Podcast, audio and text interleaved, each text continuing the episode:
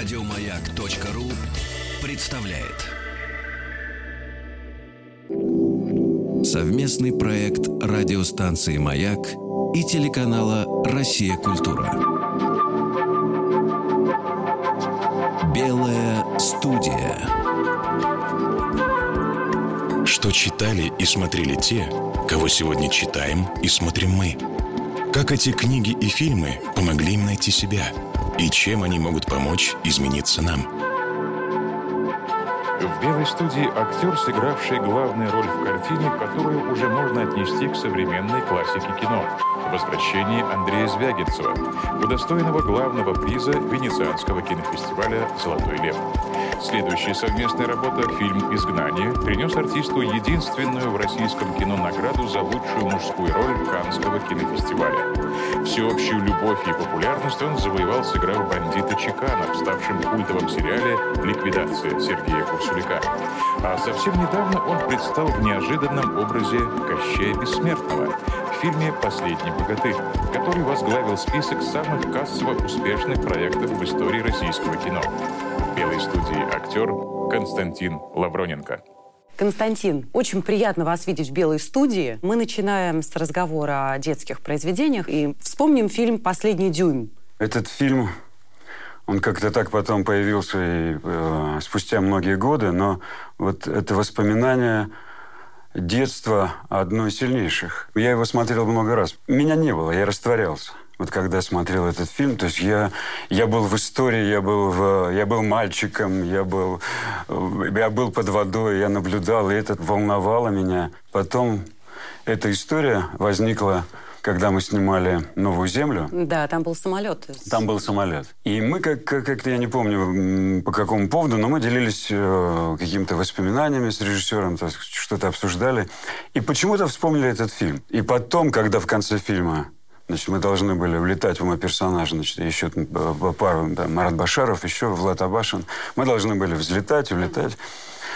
А, и говорили, на как похож самолет, что это такое. Вдруг вот люди, которые значит, отвечали за, за то, чтобы самолет действительно летал, его готовили. Там, Они говорят, а это, это, это самолет. Это же не похож, а именно этот самолет. Тот самый, который снимался в Который фильме. снимался в фильме «Последний дюйм». Это было, конечно, ну, невероятно. Вот эта э, встреча, такая встреча с детством, но вот таким образом.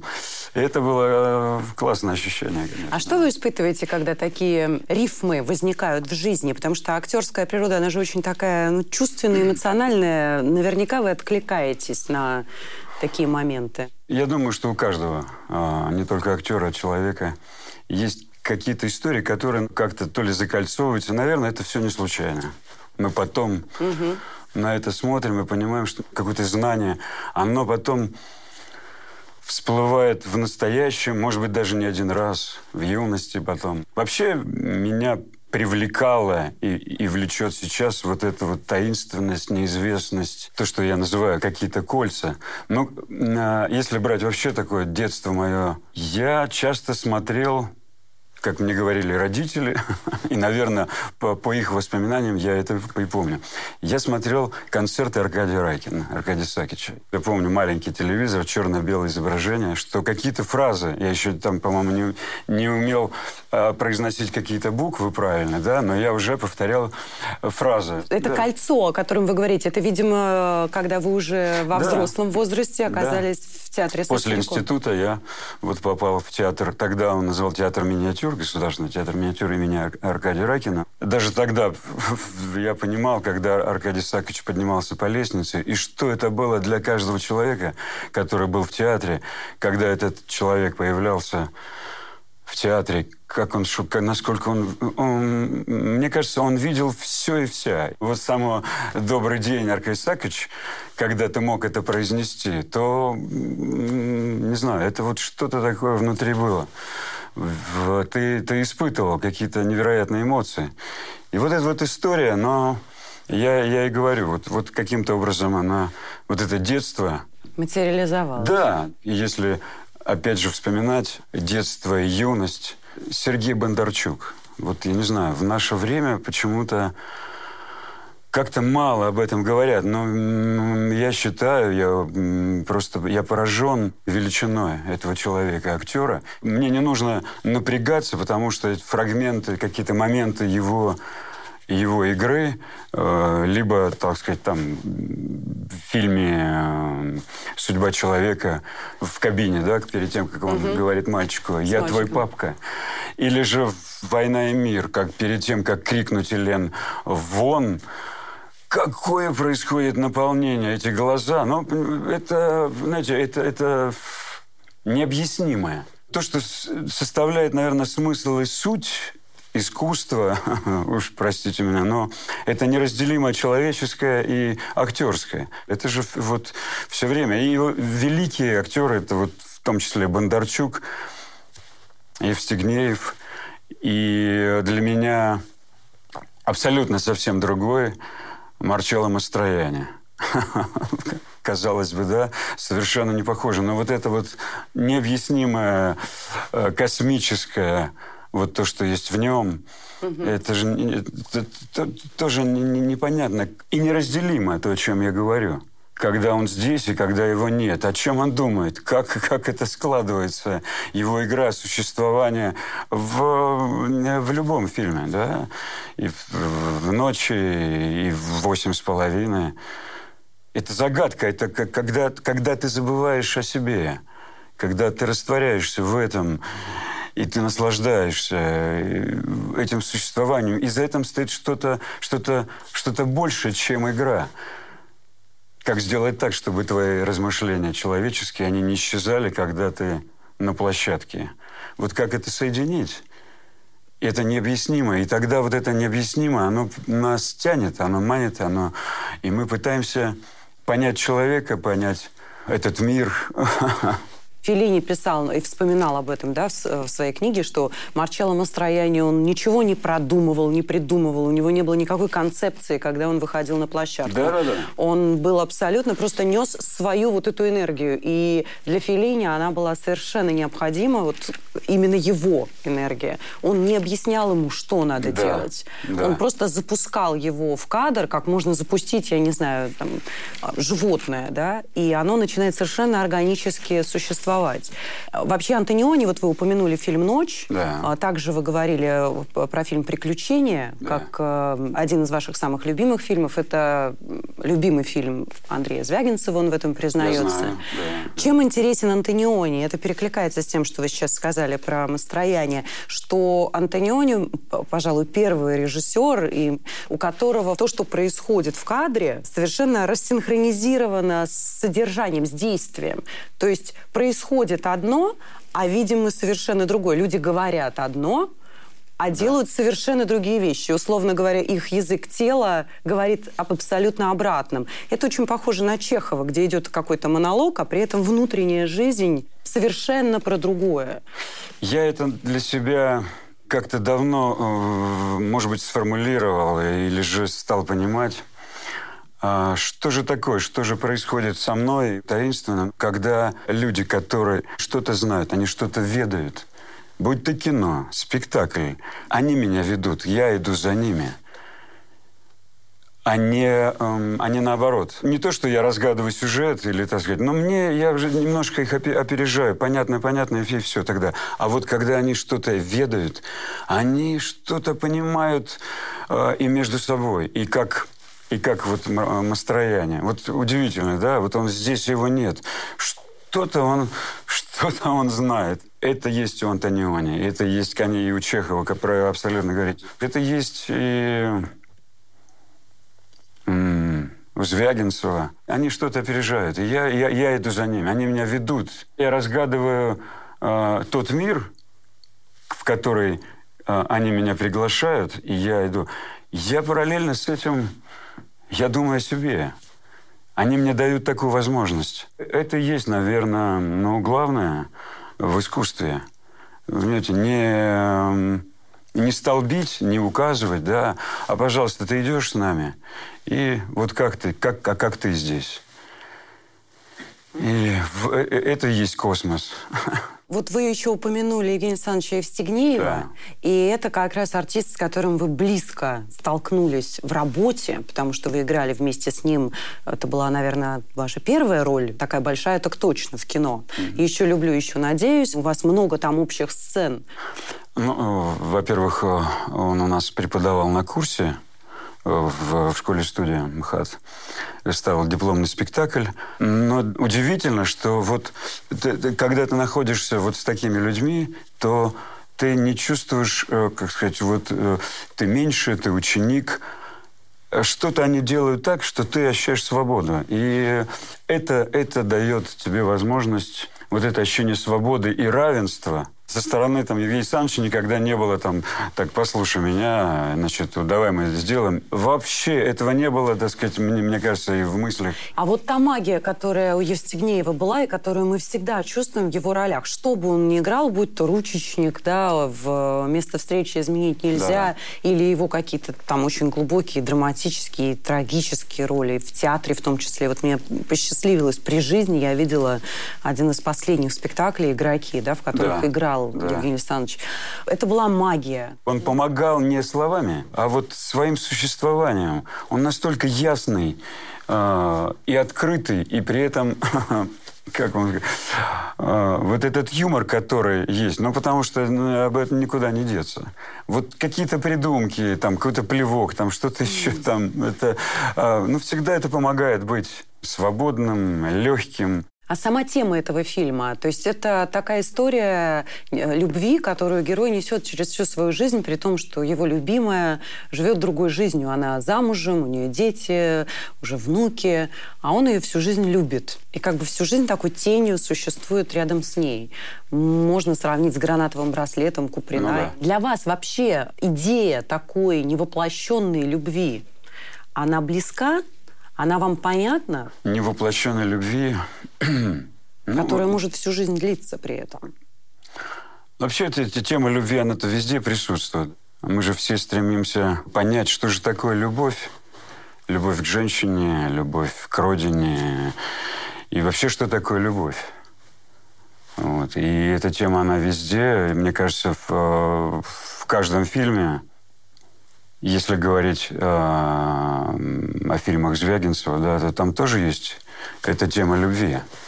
И в первом фильме, и во втором, и та любовь, о которой говорится, которая, так сказать, не требует ничего, да, которая... Я а... очень люблю изгнание. Я замучила Андрея Петровича тем, что я ему всегда говорю, как я люблю изгнание, хотя он снял уже три фильма с тех пор. Но я продолжаю любить изгнание. Ну, в... не буду скрывать, да, я мои любимые фильмы тоже первые два, но, так сказать, не потому, что, конечно, я там, вот, совсем не в этом. Наверное, потому что я говорил до этого.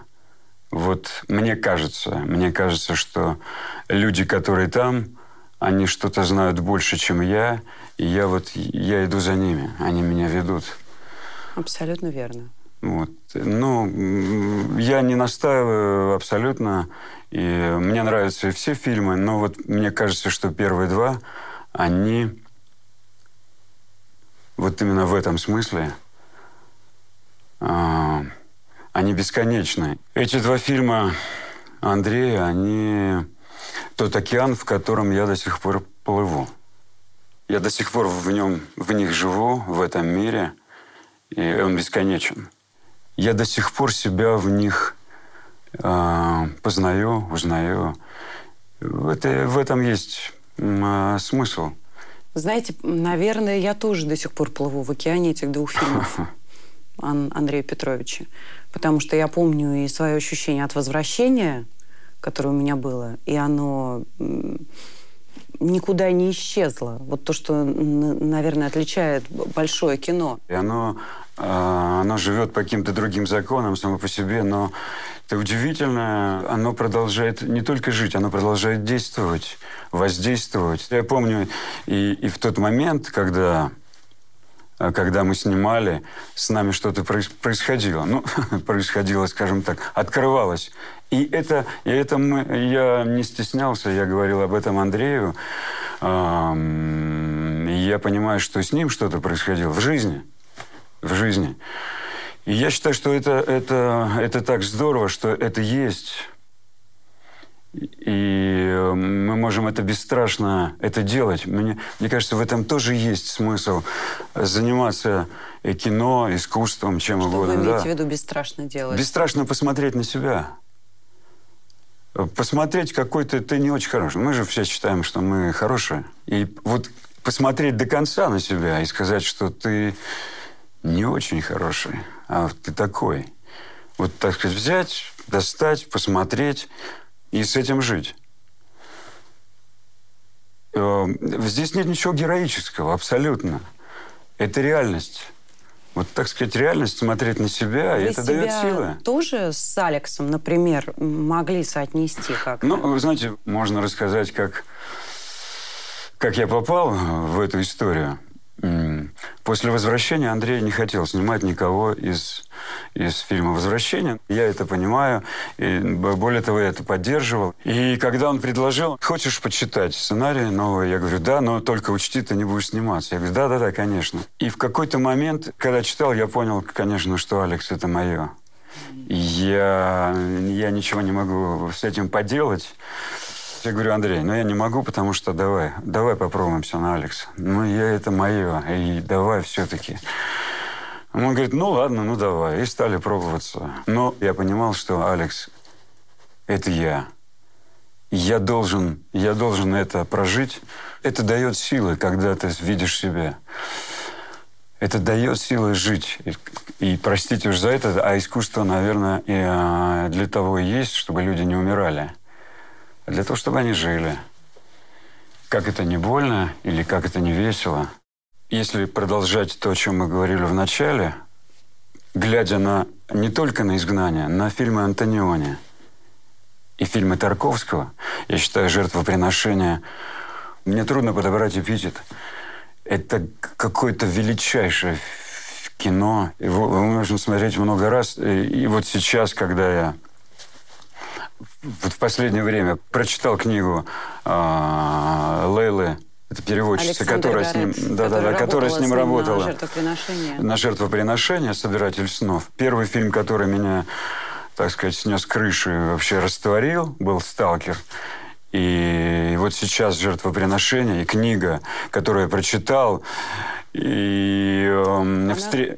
Она, кстати, там пишет, что было другое название фильма да. э, «Вечное возвращение», потому что этот мальчик, который в финале продолжает поливать да. засохшее дерево, да. я подумала, что это еще, продолжая наши рифмы, э, как это связано с возвращением Звягинцева. И название мне не приходило в голову, что возвращ... как бы возвращение, понятно, возвращение отец, который вернулся, условно говоря, возвращение человека к Богу тоже как вариант интерпретации этого названия очень много, очень много, да. Много вызовов, да. да. Но здесь еще и вот эта идея. Понимаете, да. потому что за вечное возвращение идея в чем? Что наши дети могут довоплотить что-то, что мы заложили дальше. И что человек не может свою жизнь рассматривать как что-то изолированное. До тех пор, пока мы рассматриваем свою жизнь как что-то изолированное, Конечно. мы никогда не... И это удивительно, как для меня связались эти две вещи. Возвращение с приобретением. Да. Возвращение а, с нахождением. Дети, они же э, находят, они своего отца, они его находят. Их там много возвращений, очень много. Э, и у меня в жизни так тоже произошло.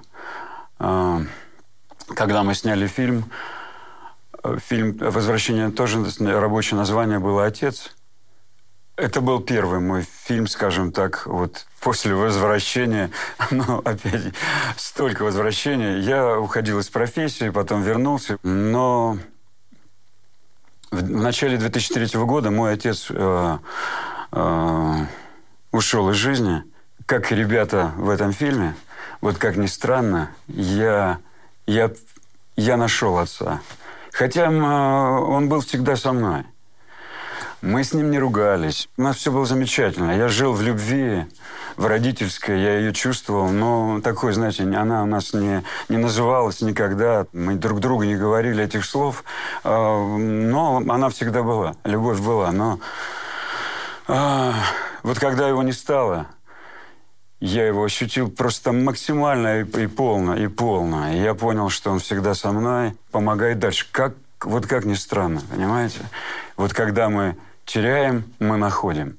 И вот эти кольца, о чем мы говорим, вот эти возвращения, возвращение на какой-то другой уровень, найдя что-то, найдя кого-то, приобретя что-то, и эту любовь, о которой мы говорим, и, всего-всего, как и в фильме, ребята, кто-то становится отцом, кто-то не становится, кто-то кричит папа, и понятно, что они его находят. А, ну, в общем, да, все, все не случайно. Вот, собственно, мы говорим о том, что как все не случайно, и как ты потом понимаешь, насколько все, э, ну, не могу сказать закономерно, да, но вот и как интересно, что фильм «Возвращение» можно было бы, в свою очередь, назвать жертвоприношение. Конечно, конечно. Причем это не какая-то надуманная жертва со стороны отца. Она самая естественная.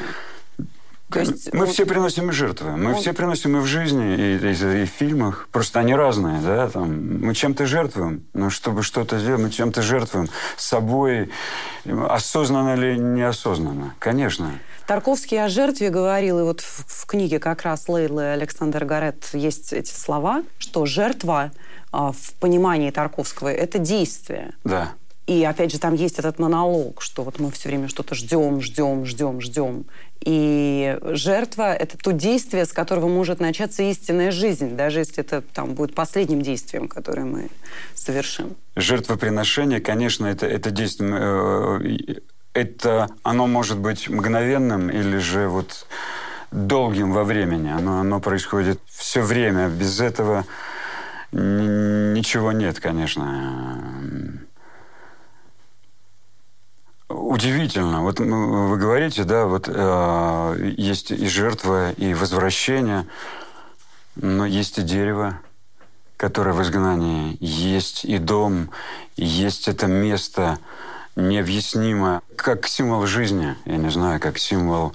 Э, есть вода, камень, жизнь, смерть. Ну и, конечно, любовь. Тут любовь, э, так же, как жертвоприношение, это суть и смысл, наверное, конечно, любого художника. Он пишет, он сочиняет, снимает, играет – но э, любовь, любовь, она всегда... Я как-то далеко ушел, далеко в воспоминания. Воспоминания связаны с чем? Воспоминания свои, э, то, что вот я говорил, и детские. Совместный проект радиостанции «Маяк» и телеканала «Россия. Культура». Белая студия. В белой студии актер Константин Лавроненко. Вы знаете, ведь жертвоприношение тут может быть, ну вообще у этого фильма может быть очень много трактовок, как и вообще у самого понятия жертвоприношения. В Библии речь идет о том, что для того, чтобы прийти к Богу, нужно прежде отказаться от всего, что является вот этим грузом, отделяющим тебя от него. И именно поэтому скорее верблюд пройдет через там, чем богач попадет Да-да-да. в рай, не потому что богачу в рай попасть сложно, а потому что богачу есть что терять. Ему сложнее отказаться от всего и остаться один на один с Богом. То есть с каким-то истинным началом, с любовью, вот в том глобальном смысле, о котором говорит Андрей Петрович в фильме «Изгнание». Да, конечно, да, конечно. И да, если вот говорить об изгнании, понятно, что эту жертву-то и приносит Мария, да, Мария только так, как, как вернуть Алекса, да, как, как вообще спасти. Только, э, только жертвы, только принеся себя в жертву, может быть, он все-таки вернется, услышит, увидит, откроет. И то, что, мы говорим, вернется все-таки к Богу, да. А, ну да, это вот то же самое, это, это та же жертва, да. Э, как и в жертвоприношении он дает обед Богу говорит, я, я буду немым, я, так сказать, сожгу дом, я все иду только, так сказать, спаси, верни, верни все, как было раньше, верни только это, да, конечно. А что это значит, по сути? А, я буду немым, я сожгу дом. Ведь на самом деле все, что воплощаю для него, условно говоря, я буду немым, я откажусь от своего красноречия. Конечно. От того, что делает его тем да, да, да, да, да, изысканным, да, да. светским. Конечно. Я откажусь от семьи, но что есть его семья? Да? Его жена, которая признается, что там всю жизнь она любит другого человека. Дом, который он боготворит, но это тоже символ этой жизни неестественной и, и не близкой для него, которую он ведет и от которой не может отказаться. Ну, это вот это то, что я говорю. Вот мне кажется, мне кажется, что каждый человек вот в какой-то степени, в какой-то мере делает то же самое. Мы же разговариваем с Богом вот таким же образом. Мы говорим вслух или не вслух. Я готов что-то сделать, чтобы, чтобы чтобы увидеть эту дорогу, которая ведет к тебе. Мы называем по-разному это, но мы, пыта... мы, мы, мы пытаемся увидеть, услышать, увидеть, услышать что-то, что, что, сделает, что сделает нас чище, да, или, или чтобы, что нас вернет к любви, вот к той, о которой мы говорим что мне надо сделать. А вот искусство, оно как раз, э, наверное, дает возможность сократить вот эту дорогу. Оно делает какой-то путь более чистым, более э, осмысленным, более ясным. И ты напрямую, что бы ты ни делал, но ты разговариваешь, или тебе кажется, ты разговариваешь с Богом, но именно об этом речь идет. Именно об этом. О том, что, вот так сказать, я готов, я готов сделать все. Я готов быть немым. Вот сбросить с себя вот это вот вот эту вот шелуху, которую, так сказать, в которой мы находимся каждый день, и которая нас мучит, которая нас радует, которая нас развлекает. Это все должно быть. Но все равно мы в какой-то момент мы остаемся один на один. И вот как найти все-таки эту дорогу, как быть эм, способным разговаривать и, и оставаться немым. Вы знаете, ведь, собственно, Тарковский говорил как раз о жертвоприношении Авраама, да, когда... Да. Э, э, ведь это какая история? Бог потребовал жертву, Авраам был готов ее принести, хотя этой жертвы было самое дорогое, что да, у него да, было. Да. И потом Бог сказал, не надо, оставь себе. Да.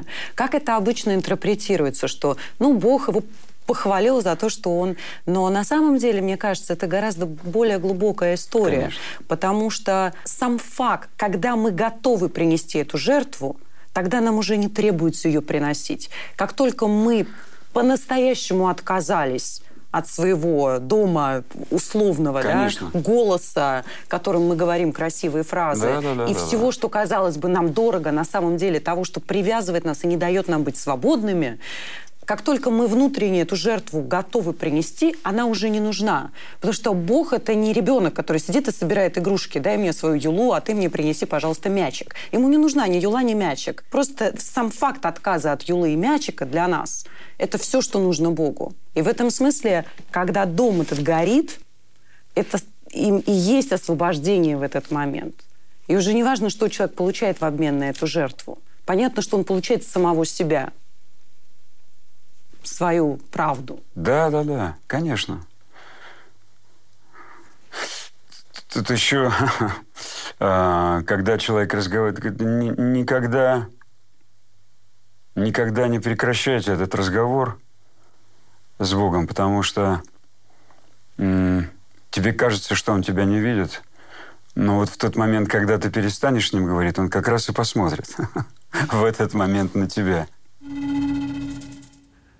Я отдаю тебе все, что у меня есть. Я отдаю тебе свою семью, которую люблю. Я уничтожу мой дом. Откажусь от сына. Я стану немым. Никогда больше ни с кем не буду говорить. Я отказываюсь от всего, что связывает меня с жизнью. Только сделай, чтобы все было как прежде, как сегодня утром. как вчера. И чтобы я избавился от этого смертоносного, душащего животного страха. Фильм, который стал тоже таким чудом э, этого года, он занял первое место вообще по ну, да. сборам в истории российского кино. Это фильм «Последний богатырь». Я вас поздравляю не только потому, что это большой успех, а потому что это очень хорошая ваша роль. Возможно, вы как-то соглашались на это со смехом, ну, как бы играть Кощей Бессмертного, да? Но это не простой Кощей Бессмертный, он тоже приносит жертву.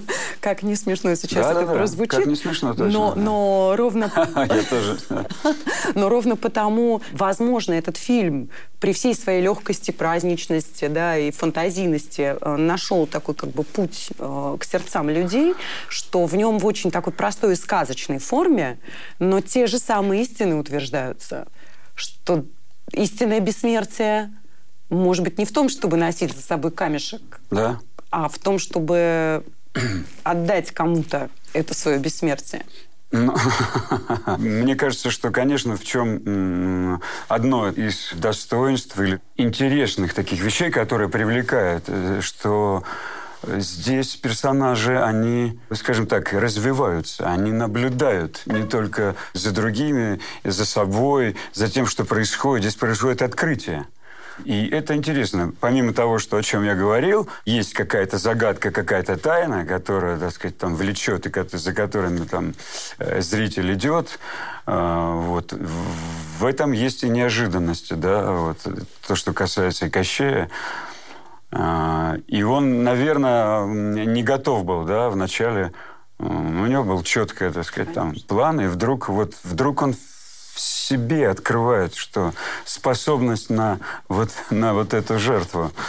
А, да, ну...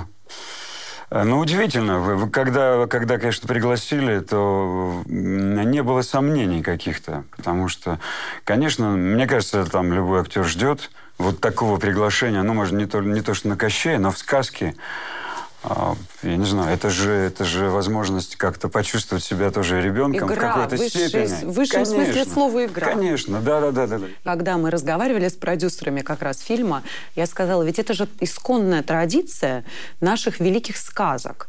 Вот Миляра, который играл гениально, да, всех да, этих, конечно. всю эту нечистую да. силу. И сказки Александра Роу, да, Птушко. То есть а, это совершенно другие были миры. Да, там даже что-то фантазировали над тем, что каким образом вся эта нечисть они, каким образом она пришла к этому? наверное, наверное, изначально они были...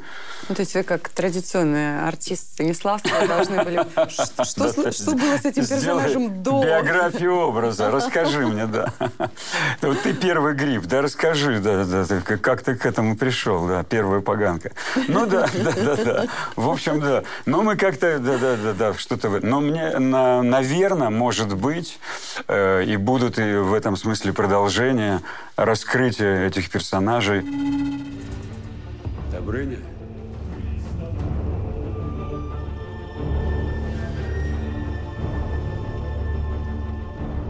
И что ты собираешься с этим делать? А что бы ты сделал? Ведь мы теперь так похожи. Раз мы так похожи, стало быть, всегда сможем договориться. А ты не забыл, что твоя смерть вот тут у меня в руке. Но она и твоя смерть тоже. Хочешь, ты будешь хранить, хочешь я. Нам бессмертным делить нечего. Мир большой. Разойдемся. Сейчас я только одно дело доделаю. Вань, ты не серчай.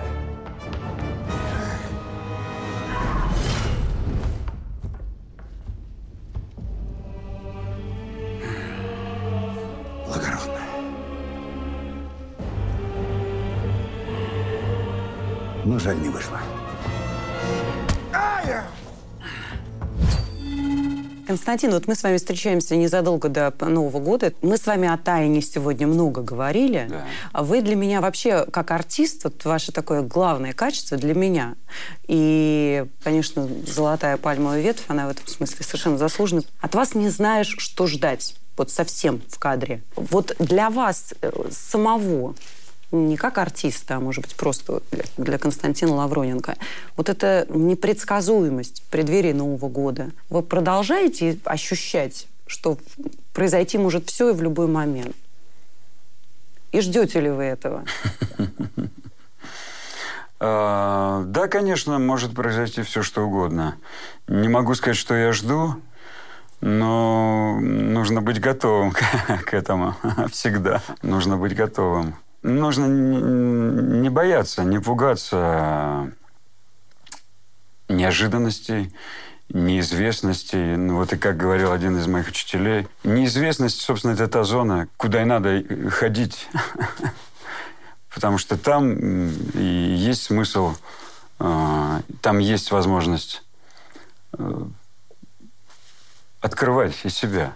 Это также относится, как вы сказали, к наградам или к хуле, к славе, к хуле. Это одно и то же. Но это приятно, это неприятно, но это мгновенно. Но ни то, ни то не является ориентиром, и тем более э, смыслом, и тем более целью. Поражение от победы ты сам не должен отличать, но быть живым, живым и только.